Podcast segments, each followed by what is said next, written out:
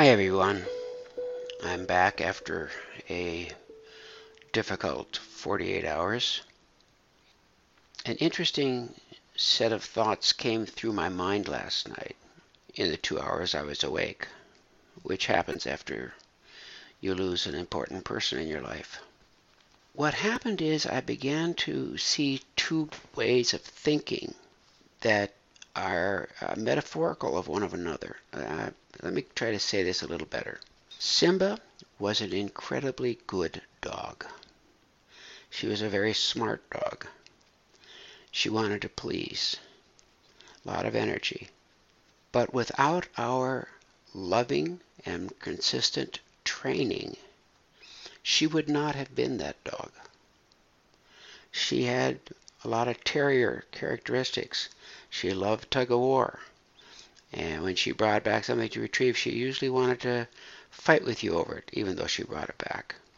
And I think about the scores of dogs I see out and about that pull on a leash so hard that the people have to hold two hands on it. I rarely see a dog that walks at heel. I see many dogs that simply don't even come on command. Without that training, the dog does not get to manifest its real capabilities. Okay, now stay with me as I try to develop this strain of thought, because the direction I'm taking my talks with you is in the direction of the mind and the body. And today in particular, I want to focus on the mind and the brain, and I want to distinguish those for us. The brain is an organ in the body that weighs about 3 pounds and is the most unbelievably complex organization of molecules, I believe, anywhere in the universe. I believe that. This has the capabilities of working extremely well, providing that the input to it that it uses is well-informed and reasonable. Consider it like the training of a puppy. We're soon going to get a new puppy, most likely, and we're going to go through toilet training all over. So the brain is ready to operate, but without the right input, it may not operate very well. Just simply think of it. Child growing up in the Bronx, and his mother's a prostitute, his father's unknown, and everybody uses cocaine or all kinds of awful drugs.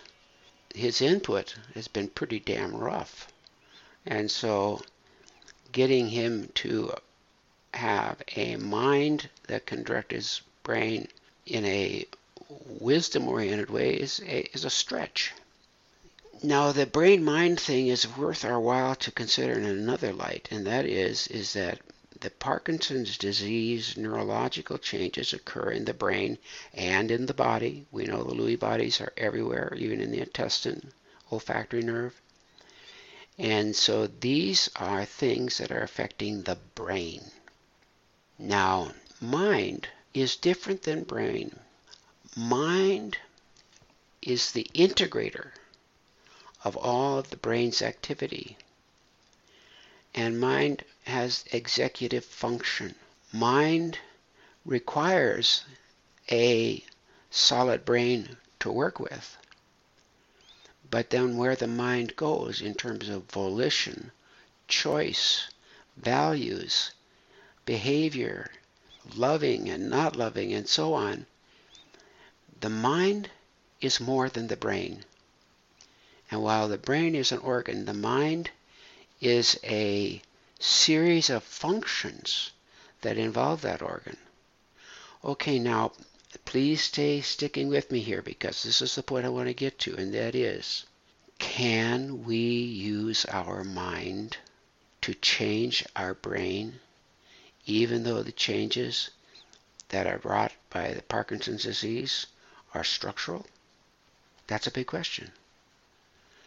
Is our mind capable of bringing about change in the actual operations of the brain? You need to answer this question for yourself. This is the direction my talks with you are going to go. I'm going to put a poll out and see how many people answer that.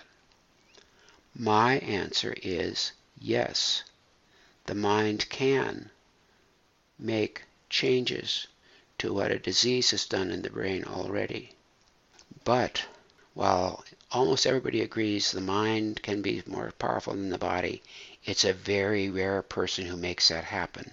And my goal in my work with you is to help us together develop a way for your mind to become operational and bring about the possible mending and changes in the manifestation of Parkinson's disease. I'm going to be talking about this for quite a bit, and I want to refer you to a book called Cure, C-U-R-E, by Joe Marchand. I'm going to be reviewing that soon, and I hope to set up a training in the not distant future to help those of you who want to use their mind effectively do so. As you can tell, I'm walking through my morning pretty well. And by that I mean M-O-U-R-N-I-N-G. Every moment that I feel like thinking about Simba, I do. So, bye folks. We're launching into a new area that I hope is going to be rich for all of us. Bye-bye.